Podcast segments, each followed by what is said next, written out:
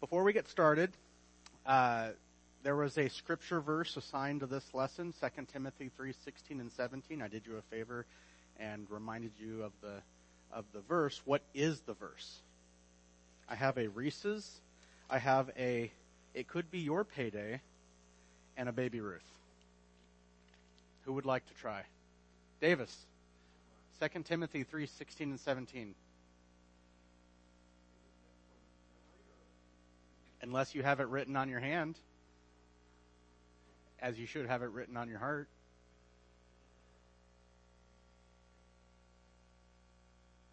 Would someone else like to go while he's uh, while he's recalling it?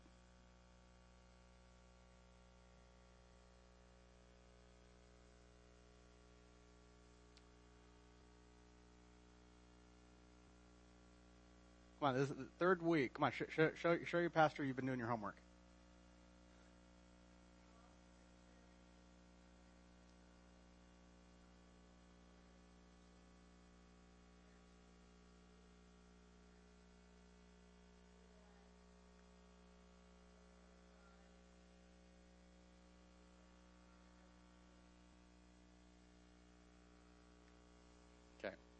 Now you, I know why you did it. You need the nutrients. Which which one? Davis? All scripture.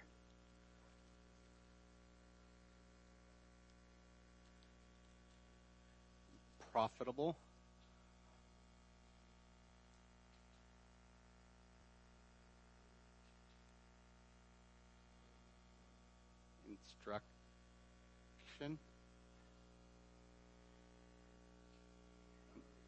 Okay.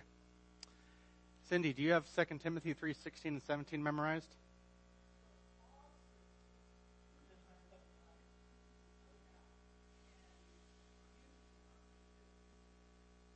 Yeah, it works. If you have the message.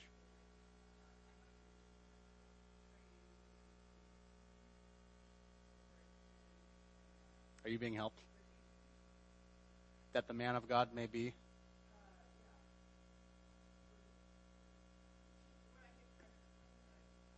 Well, you, you, you know, you, you did very well for being on the spot. Would you like a baby Ruth or a payday? No, you're it. Yeah, you're it. Which one? Okay.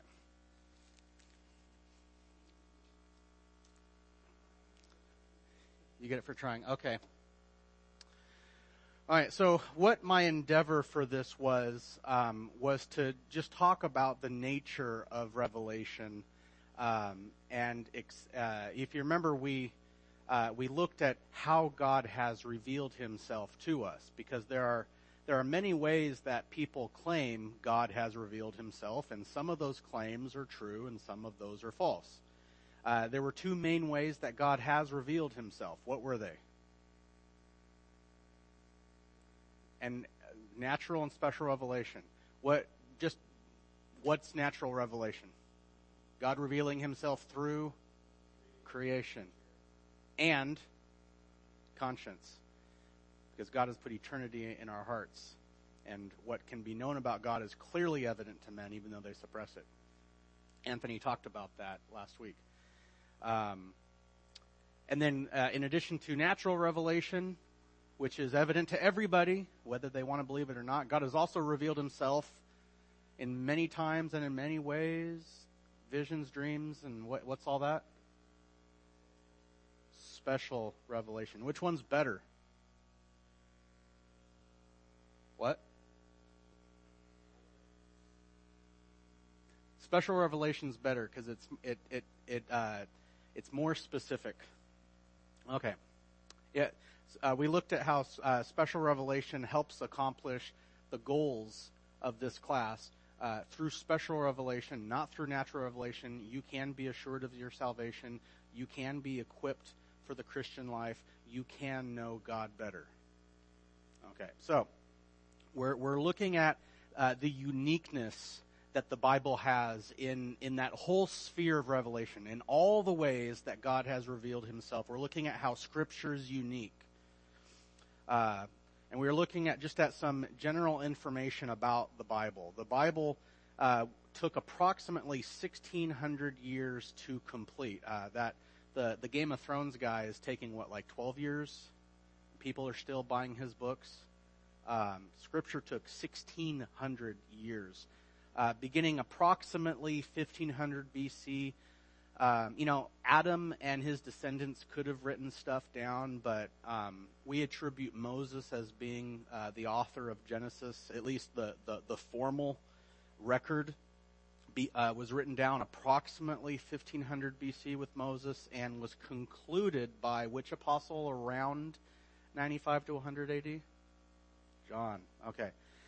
40 different authors. And this, this helps speak to uh, the uniqueness uh, and the fact that God is the ultimate author, is that you have 40 different authors, uh, most of whom we know, some whom we don't, and some people think that that's outrageous, but um, uh, for approximately 40 different authors. A lot of them, uh, a lot of the unknowns are in the Psalms. Um, and yet they all have the same message. They all, all, every contribution they make to the whole is uh, has continuity. There's no contradictions. Uh, you get you get 40 different collaborators over a over a time span like that. Even if they even if they were contemporaries and all spoke the same language, you're not going to get a piece of work that has that much continuity. Uh, it, it's like a jigsaw puzzle where everything fits perfectly in place. Um, like I said, began with Moses. Uh, David wrote a lot. Uh, several other psalmists. Um, most of the prophets wrote the book that bears their names. Um, only some of the apostles uh, wrote scripture. Uh, uh, Matthew, um, Peter's memoirs are commonly attributed to be the Gospel of Mark. Um, Luke got his. Luke even says he got all of his uh, information from a bunch of different sources. But really, the uh, the criteria that the early church looked for uh, determining uh, for recognizing what was and wasn't scripture was uh, what's the proximity to the apostles? Does the, was this letter was this book written by an apostle or a very close associate of the apostles, such as Luke or Jude? Question. Yeah.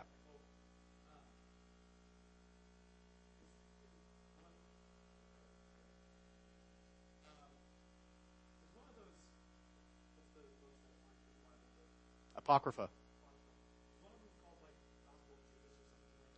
No, that w- that was called a Gnostic gospel. Well, people like people like to think so, but but uh, uh, the evidence, scholarly evidence, shows that it was dated in the late 200s. I mean, it was it was written over a century after. I mean, even even John's own writings come after most of the other apostles passed off the scene.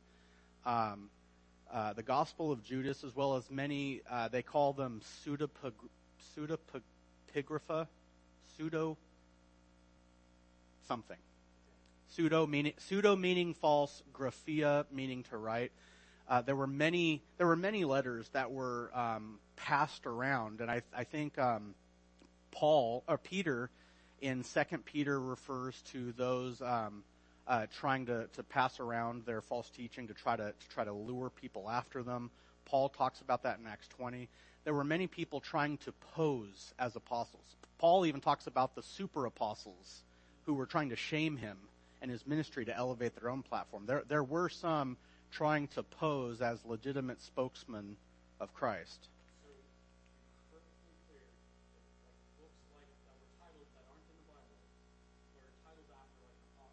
Mm-hmm. Right. Right. Right. The uh, the the evidence what went into de- to determining what was and wasn't legitimate was how did the earliest Christians receive it? The Gospel of Judas was not was not passed around, or nobody there was nobody affirming or standing by the Gospel of Judas in you know in the um, in the first century because there were no the, the book wasn't around. The, the book originated in the mid to, to later second century, and even then, the earliest churches, the churches like um, Rome and Ephesus, the churches where the apostles themselves ministered or planted, those were called the apostolic churches. Um, those were the churches where uh, in the sec in the what century, second and third century, the patriarchs um, arose. Those were kind of like the mother churches. None of those ever claimed that all of these little letters that were popping up all over the place um, had any credibility. It, it was it was always churches and bodies on the fringe. Oh, we need to. This is something new. This is something fresh. We need to, you know. Yes, yeah. Um, I like questions. Thank you. If, if ever have any question or something you really want to talk about, raise your hand. That, that, you know. Um, as I said, some of the authors are unknown. Most of those books are are, uh, are in the minority. Sixty-six books in all. In your English, you will have thirty-nine in the Old Testament. Twenty um, with I think twenty-four in the Hebrew Bible, but that's because books like First and Second Samuel were just Samuel. First and Second Kings were just Kings, and so on and so forth. Ezra and Nehemiah was one book too. Uh, 27 in the New Testament. Okay. So when we say that the Bible was inspired of God and completely inerrant, without errors, without um, without uh, um, wrong in it, we're talking about the original manuscripts, the the actual letter that Pe- the letters that Peter and Paul and John and the others wrote, or the the prophets wrote. Those were inerrant uh, and we don't have any of those today. We we have copies of copies of copies of copies, and even what's remarkable is Bart Ehrman, who's one of the leading critical scholars. Uh, he, he's a skeptic. I believe he's an atheist now. Even he will admit, yeah, we know what the original documents said. You know, there's twenty thousand uh, fragments of manuscripts out there, and using the principles of the game of telephone the fact that 99.99999% of them, when you put them together, you can tell what the original text said, uh, and there's no doctrinal variance. So we know what the original text said, but we we don't have any of them surviving today. Uh, but as I just said, we can reliably know what the original manuscripts said. Uh, the original manuscripts were written in three languages. What's the first one? Hebrew, which would be a fantastic name for a, for a Christian coffee shop. Uh, the Hebrew comprised most of the Old Testament. Second language, Greek, all of the New Testament. Who uh, the Greek uh, was used to write the Septuagint. You may you may see uh, you may either hear Septuagint uh, which comes from the Greek word for 70 because supposedly 70 elders or scribes wrote it uh, around three centuries um, uh, before the time of Christ. It's the Greek copy of the Old Testament. Um, and then, as I said, all of the New Testament is Greek. Who knows what the third language was? Aramaic. Uh, several chapters of Daniel which conveniently is the part where uh, Daniel is describing life in Persia. Um, and then Ezra Nehemiah, which is um, those, that's the book chronicling the return from Persia. Uh, and it, you know, you read Ezra and you you see a point where uh, they come back and the priests have a picadillo of a time explaining the scriptures to the people because nobody can understand the old. You know, it's because everyone's speaking Aramaic. Yes. Yes. Okay. So uh, the Bible doesn't call itself the Bible. Um, it calls it. Uh, we get the word Bible from scroll or book, and the book, uh, uh the Bible, became known as the book. And even today, uh, Muslims refer to Jews and Christians as people of the book. Uh, scripture means writing, as it like in, inscribe something. Uh, we see that in in a couple passages uh, where scriptures is, is the writing. 2 Timothy 3:15, you have known the writings since your since your youth. It's called the Word of God. um, there's a great uh, uh, summary statement where Jesus uh, opens, um, reveals the things concerning himself in the law, the prophets, and the Psalms. And that is basically the, the Jewish breakdown of the Old Testament. The Torah, law, the Navi'im, prophets, and the Ketuvim, uh, the writings or Psalms. And if uh, Torah, Navi'im, Ketuvim, T-N-K, Tanakh. Who's, who's heard the word Tanakh before? That's that's what the Jews call the Old Testament. So you, uh, you, if you ever talk to a Jew, you're not gonna, they're not gonna call it the Old Testament. We call it the Old Testament. Uh, it's also called the Law or the Law of Moses, or even sometimes just Moses. We've seen Jesus say, "Moses said." Uh, in the Psalms, it, it, can be called the statutes, precepts, law, word, commands, extru- instruction, etc. The Bible, as I just said, is composed of two halves an Old Testament and a New Testament. And again, that's, that is a very Christian way to look at it. Testament comes from a word meaning will or contract between two parties. Old Testament is founded on, and it gets its name from the fact that it's uh, of the Old Covenant or the Mosaic Covenant or the Sinaitic Covenant that is uh, shown. Um, you know, when when Moses, when they uh, the Israelites are encamped at Sinai just before the wilderness, they're on the verge of you know taking the promised land. Moses goes up on the mountain to receive the covenant. Um, that's where the old, that's where the old covenant gets its name from, or Mosaic or Sinaitic covenant um, there was a strong emphasis um, on obedience and blessing. And, and uh, if you remember back in the spring, we looked at that American Gospel video. Do you remember that distinction between you do and God blesses you, as opposed to God has done walk walk in uh, walk in grace? That you know we call that law and gospel. That was present in the Old Testament, but it was very subtle. Um, there was a strong emphasis on if you walk in obedience, you will be blessed. That was a much stronger emphasis. And you can see this uh, in when the, the old covenant is being ratified. Exodus 19.5. If, conditional clause, if you indeed obey my voice and keep my covenant, then, implying if you don't, then not, then you shall be my own possession among all the peoples. Again, when, when the people, when the second generation is having the law reiterated to them, you know, the first generation is passed off, uh, Moses says in Deuteronomy 28, Now it shall be if, conditional, you diligently obey the Lord your God, being careful to do all his commandments, which I command you today, and then implied, then the Lord your God will set you high above all the nations of the earth. But it will come about if, this is down in verse 15, and this is a, this is the chapter where there's like 14 or 15 verses of blessings and like 60 verses of curse. Uh, emphasis on if and then if you do not obey the Lord your God to observe to do all his commandments and his statutes which I charge today, then all these curses will come upon you and overtake you.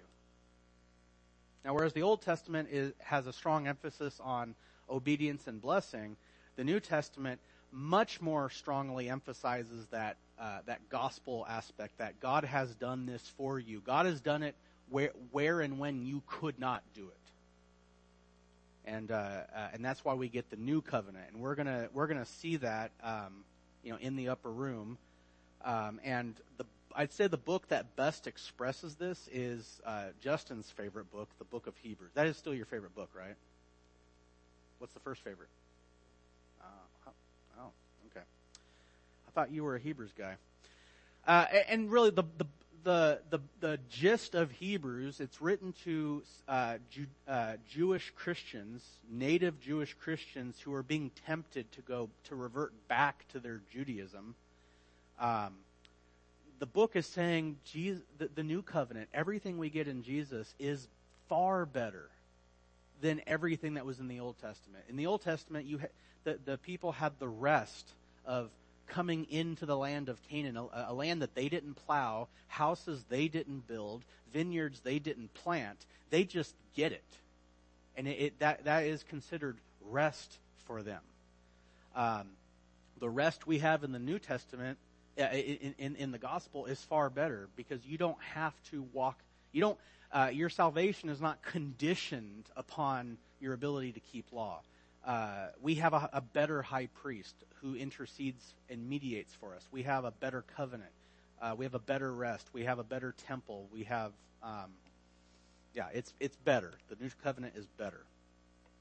Okay, so so we have this Old Testament. We have this New Testament, and some of some of your Bibles. Uh, and, and some of you may be familiar with this if you have a Catholic background, but there are these books in the middle called the apocryphal books. Um, what do we do with that? Well, the word means uh, hidden, hidden books. There are 14, and uh, here are uh, uh, the reasons why we can know that they are not inspired. They're not a part of the legitimate canon of inspired books. The Jews never, it, eh, the Jews um, uh, at the time they were being written, the Jews at the time of uh, of the new of um, Jesus and the apostles in the New Testament, no Jews ever considered them authoritative. No Jews ever placed them on the same level as Scripture.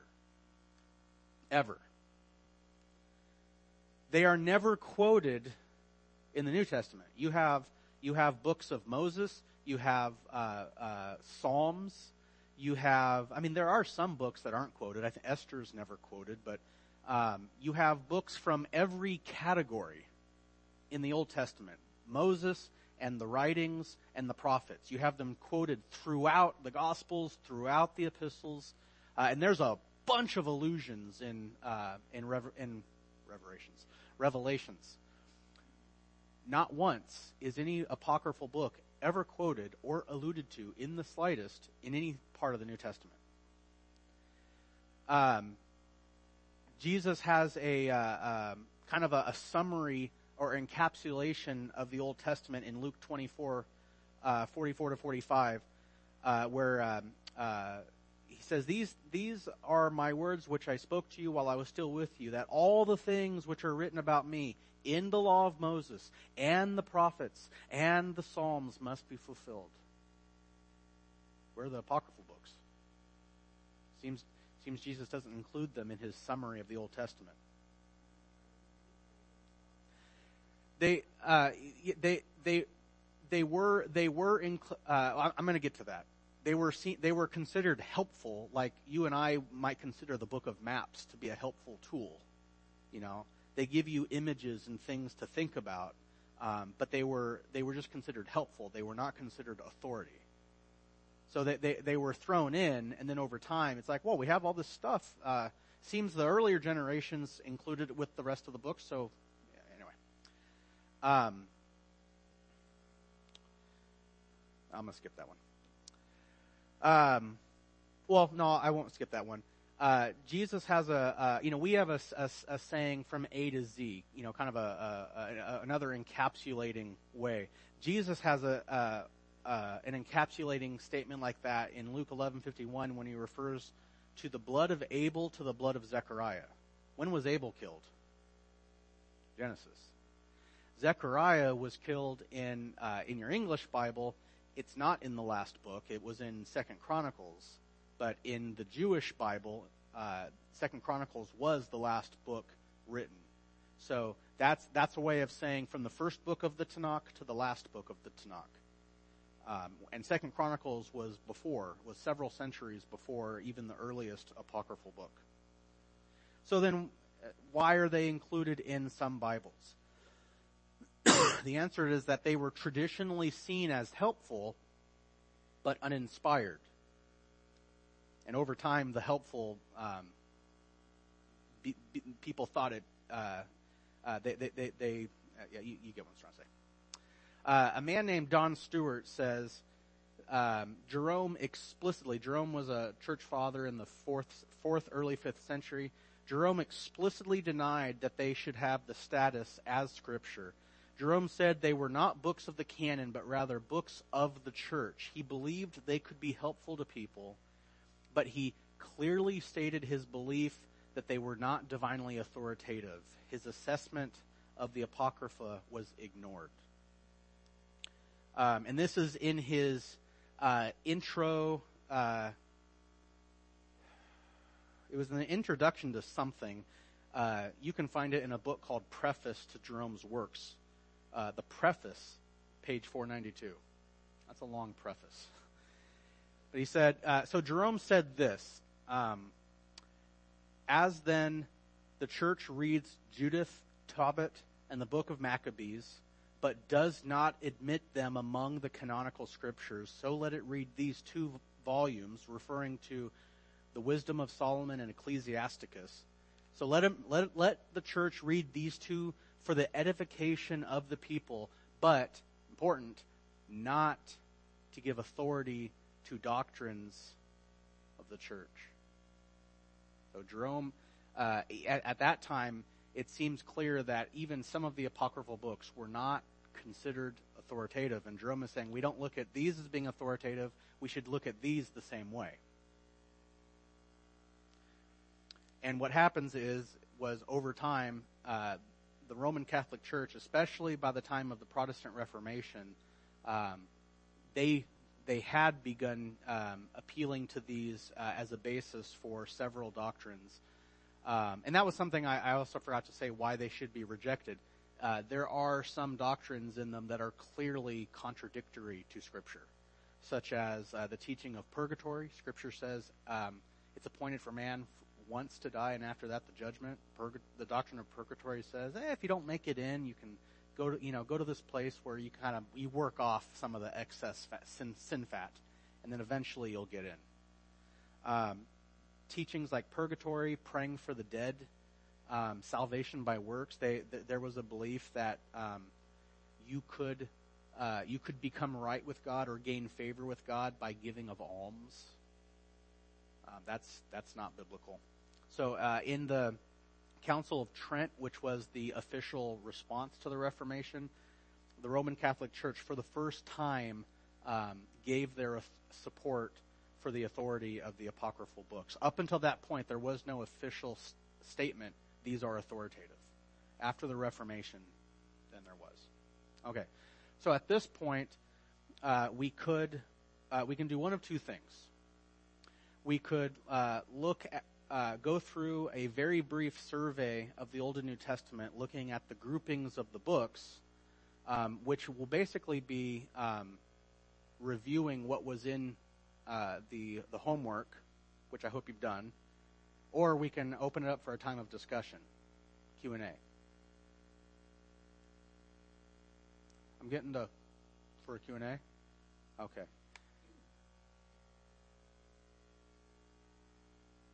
And I want you to know if you have oh oh okay. I would love to be able to respond to questions uh, if you can email them to me ahead of time, that's my email. Somebody did email me a question. Did God love uh, uh, the people who drowned in the flood? Do you want do you want to talk about that, or do you want me to just give you my answer? Okay. If you love somebody, would you let would you let them perish without doing anything, or would you try to warn them? Yeah. Bible says that Noah was a preacher of righteousness while he was building the ark. And the, the gate, the, the, the, the door of the ark wasn't closed until it was too late, until, until the rain fell. God gave the people every opportunity to escape the coming judgment, and they said, nope.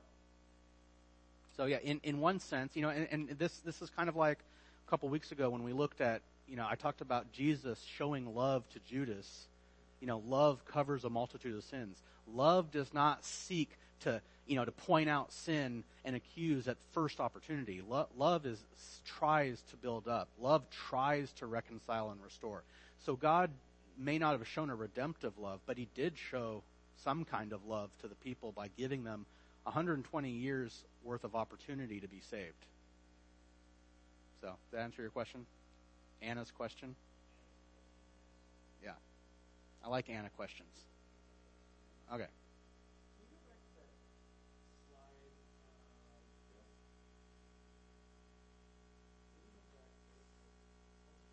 Checkity check. Hey. Um, can we head back to that slide where, right before the Apocrypha or right at the beginning of the Apocrypha? Um, yeah, and just show that whole Apocrypha slide real fast. Um, so the doctrinal errors one. When you say almsgiving in Tobit, I, I don't know the exact reference. Are we talking literally about it has an explicit reference to give money, get salvation? Or I would have to. I would have to look at it. It, it. It's been about a month since I looked at it. I don't have it right in front of me, but I. I remember reading that through the giving of alms, you could gain favor. You could gain righteousness. It's not just a matter. It's not just doing something for the sake of serving your brother, or, or serving somebody. It's doing something to get something.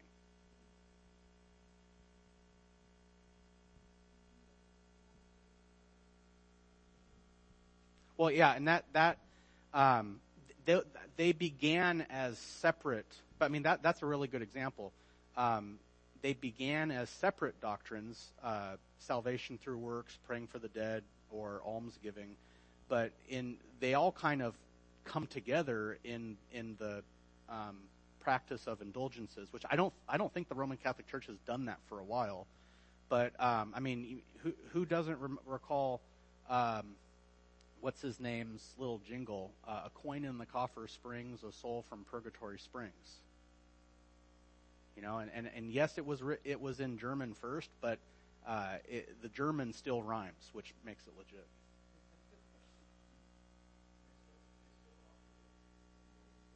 Do they?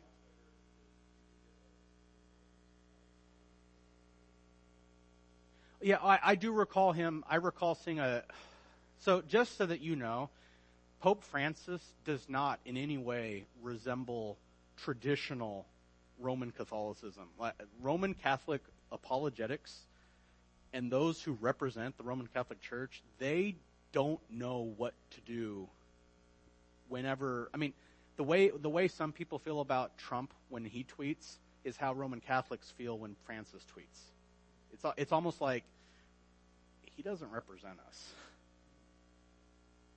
Um, yeah. Um, what what what Francis says, uh, he, he's not a tradi- he doesn't represent or reflect traditional Roman Catholicism. Um, so I I do recall him giving like some massive free um, indulgence to, to people for, but I don't remember if he limited its effect on certain areas of your life or it was, or if it was like a Joel Osteen just everybody kind of thing.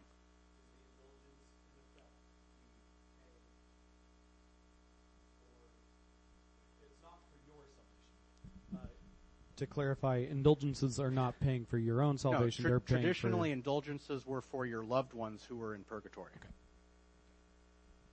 I don't I don't think you I don't know if you could ever like lay away your your own indulgence. just to see how bad it is. For almsgiving delivers from death, and it will purge away every sin. Those who perform deeds of charity and of righteousness will have fullness of life. So if you have any questions, she has the apocryphal books on her phone. Yeah.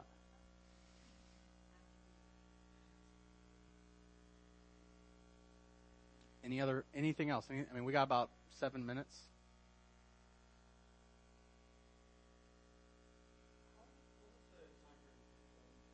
About four hundred and thirty years ish. Is At, le- at least 400. About, I think it was 430 years to be exact. Is the traditional view that there was nothing, um, God didn't speak in the same way The or have any the- revelation? The traditional view is that God was silent for those 400 years. That John the Baptist was like was like uh, a shooting star, or, or like you know, the, the sun just popping up after a long night.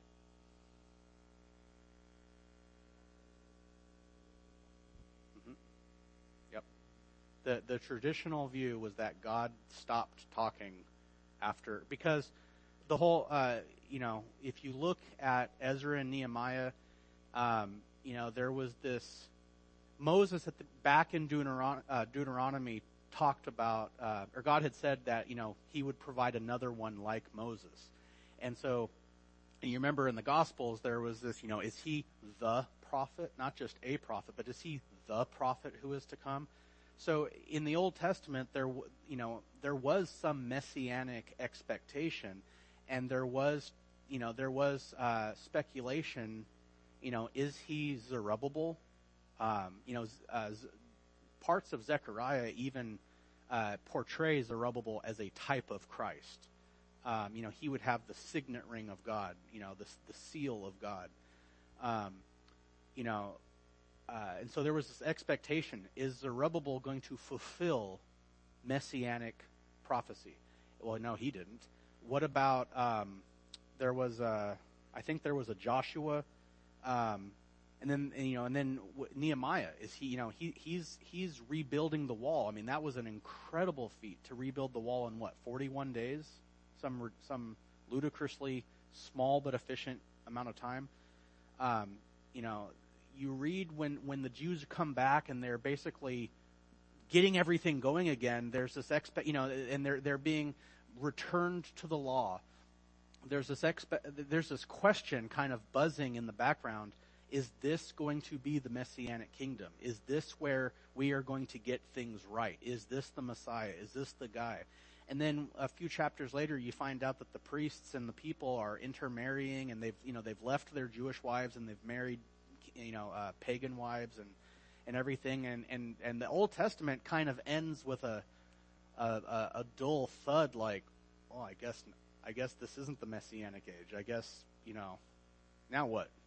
And then you have 400 years of silence, only to be broken with uh, the one who comes in the in the power and spirit of Elijah, saying, "Make way the the make clear the way of the Lord."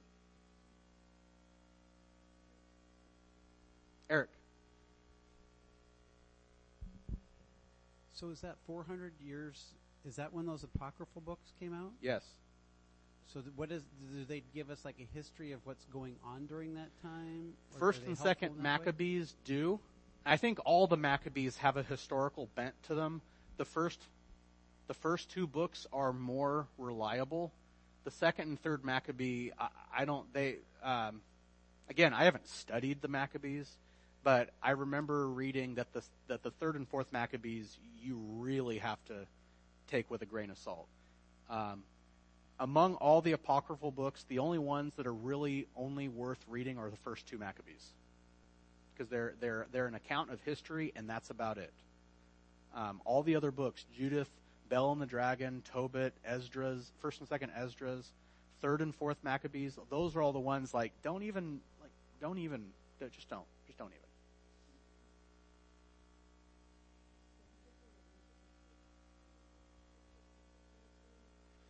Um, no, no. Uh, Josephus lived at the end of the first century, going into the second century. Um, I think it was one of the Maccabees who wrote.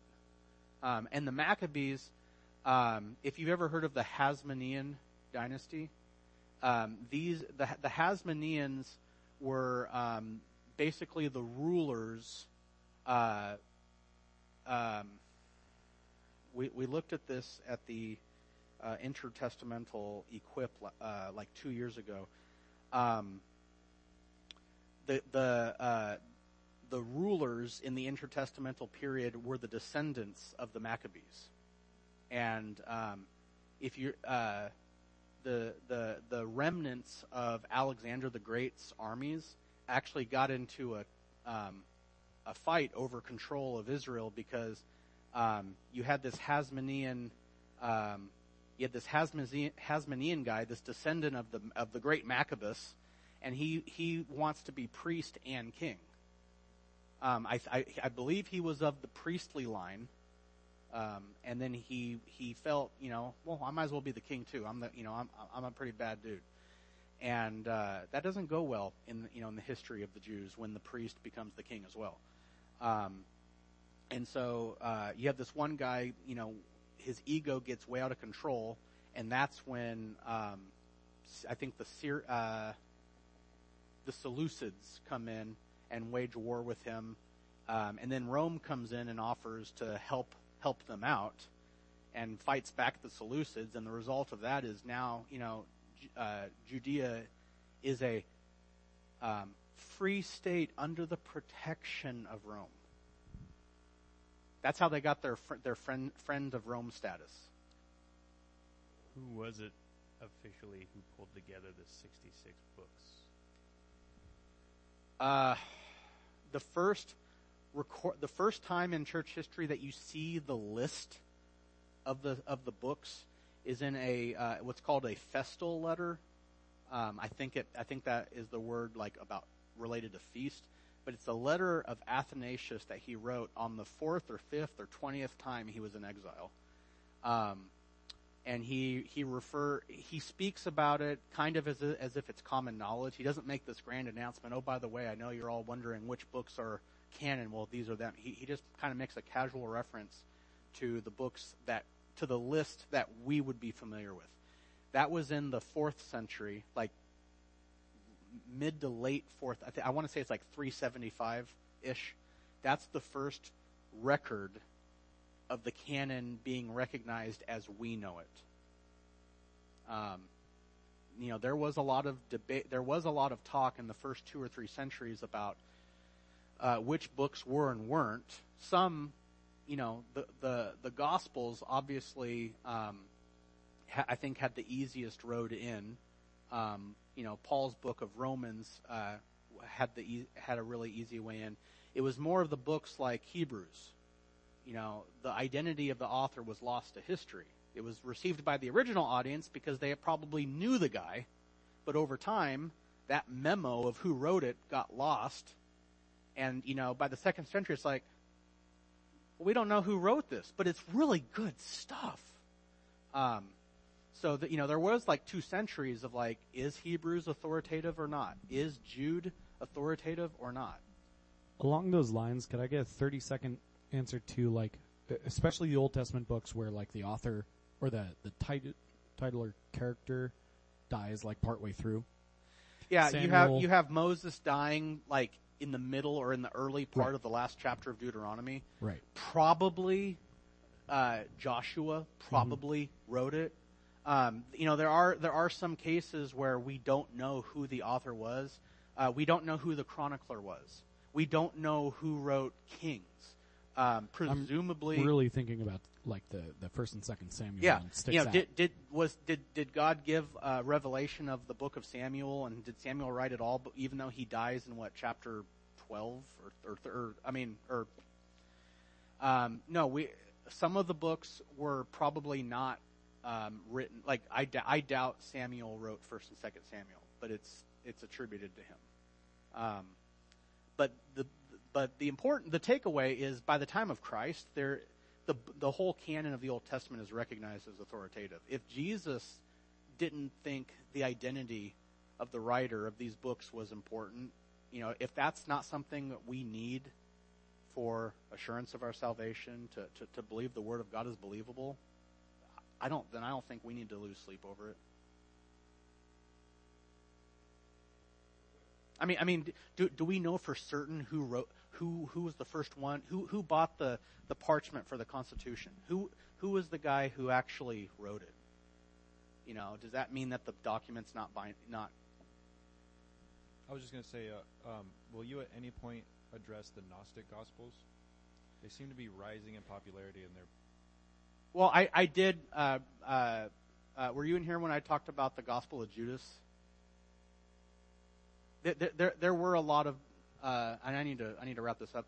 There were a lot of documents that you know um, were that floated around, you know, espousing to be written by a legitimate apostle. You know, um, um, I think Paul even refers to somebody who wrote using his name.